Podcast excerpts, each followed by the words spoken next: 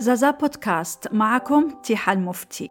مرحباً في حلقتنا السادسة من الموسم الثاني اللي اخترنا لها كتاب أتذكر للشاعر سنوسي حبيب. طبع الكتاب سنة ألفين وثلاثة عشر من منشورات هيئة دعم وتشجيع الصحافة، ويحتوي على مئتين وثمانية وستين صفحة. يقول المؤلف: أتذكر ليست سيرة ذاتية ولا مذكرات، ولكنها تسجيل لما يقبع في ذاكرتي من أحداث كان لها تأثير في مجرى حياتي. ولدت أواخر العام ألف وتسعمئة وتسعة وأربعين في هون لأبوين يعيشان مما ينتجانه من المزرعة الصغيرة. كنا ثلاث أولاد وبنت.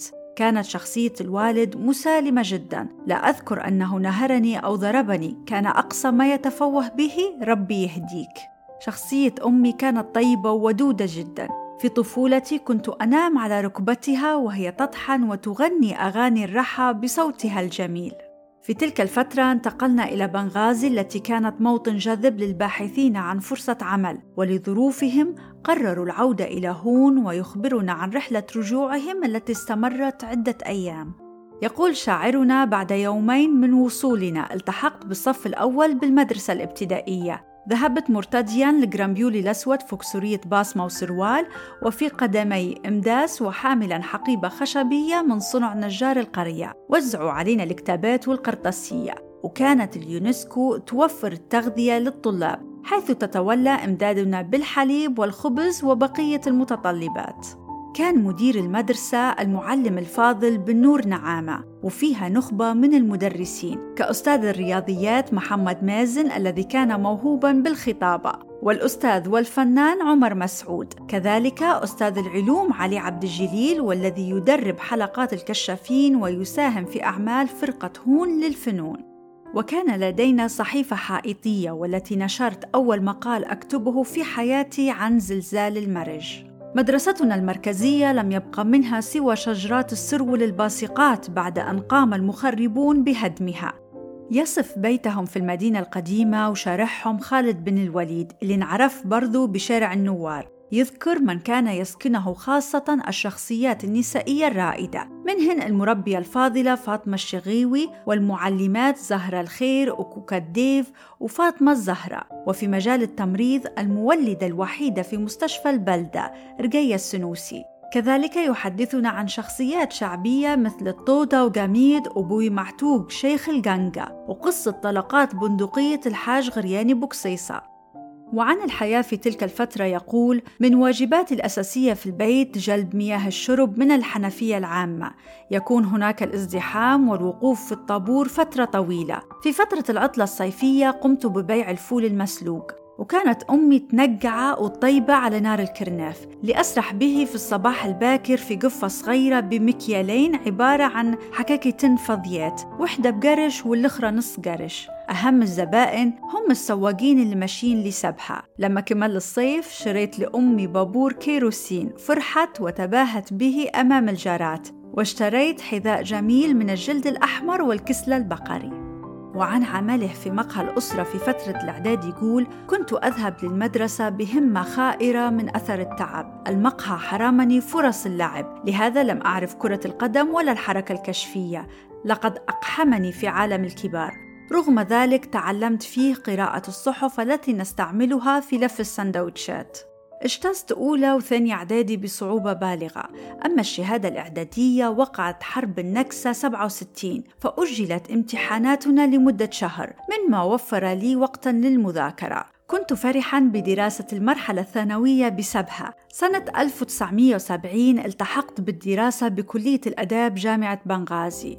سكنت ببيت الطلبة رقم اثنين الواقع جوار منارة سيدي خريبيش، ثم انتقلنا لفندق الريفييرا الفخم بجليانا الذي أغلق وحرم صاحبه من الاستفادة منه بعد انقلاب تسعة وستين، فسمح للجامعة باستعماله كبيت للطلبة. في العام الدراسي ثلاثة وسبعين أربعة وسبعين قامت اللجنة الشعبية من طلبة كلية الحقوق بحملة تفريغ صناديق طماطم حكة من سفينة قاعدة على الميناء ليتم إنجاح الطلبة دون امتحانات، وعندها أرادوا القيام بعمل مماثل في كلية الآداب. قدنا حينها حملة مضادة، فأصدر قرار بفصلنا. كان نشاطنا كمجموعة ثقافية طلابية واضحاً ومؤثراً، وحذرني المعارف من عاقبة ذلك.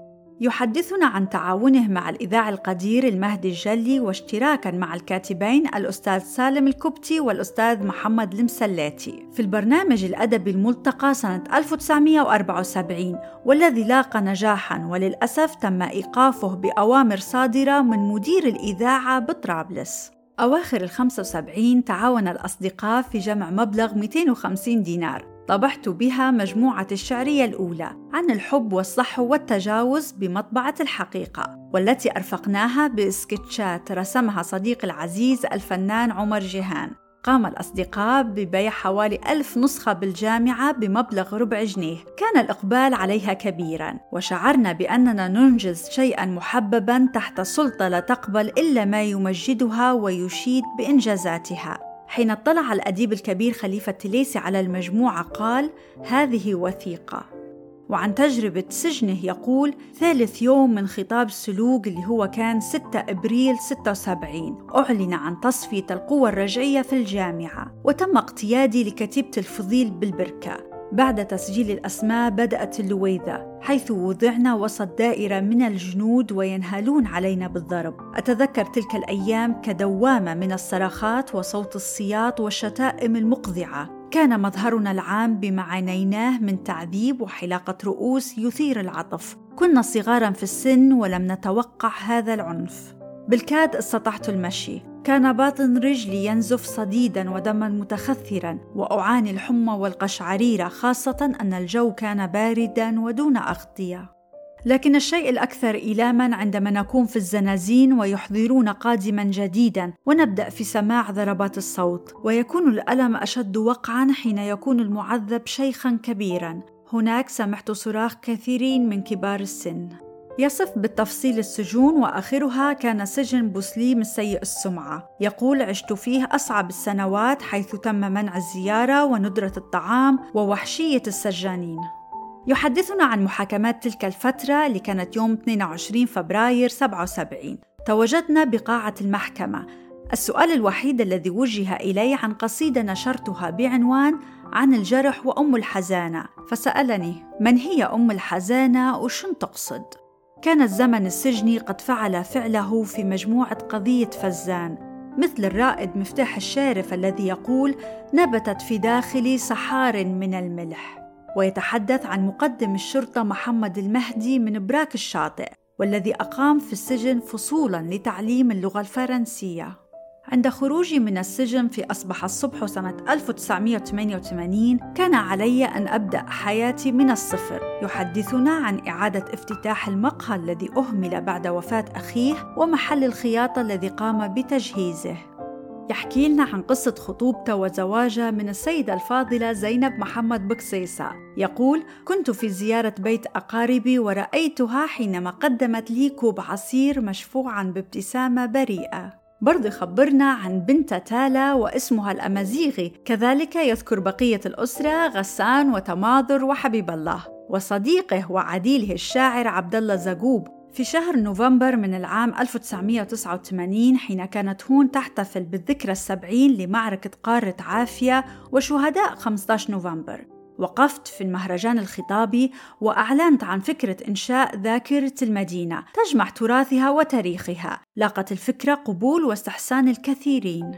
كان يوم اثنين ستة ألف وتسعمئة واثنين وتسعين هو يوم تأسيس لجنة التراث الشعب ذاكرة المدينة. يقول: قام خصومنا بإحضار جراف ضخم وبدأوا في هدم مقار ذاكرة المدينة على أثاثها. يحكي لنا بالتفصيل عن عملهم وسط أجواء مشحونة وصعبة وإنجازهم لترميم بيت المجاهد. ويقول: قمنا بافتتاحه بمعرض للصور من تاريخ الجهاد الليبي في الدورة الأولى لمهرجان الخريف. يتحدث الشاعر سنوسي حبيب عن معارك المدينة القديمة التي استمرت طوال ثلاث عشرة سنة. في الختام يقول: منذ خرجت من السجن وعدت إلى هون لم يشغلني شيء كما شغلتني المدينة القديمة، ملف صيانتها والمحافظة عليها من الطامعين. هي معركة مفتوحة وممتدة وتحتاج إلى جهد وصبر ومثابرة، وأرجو أن يتوفر لها من أبناء المدينة من يواصلون حمل الرسالة. أتذكر يسرد جزء كبير من قصة حياة الشاعر سنوسي حبيب، فمذكراته مكتوبة بإنسانية عالية، وفيها أيضاً ذكريات ربما شخص آخر لم يكن ليكتبها. إلى اللقاء.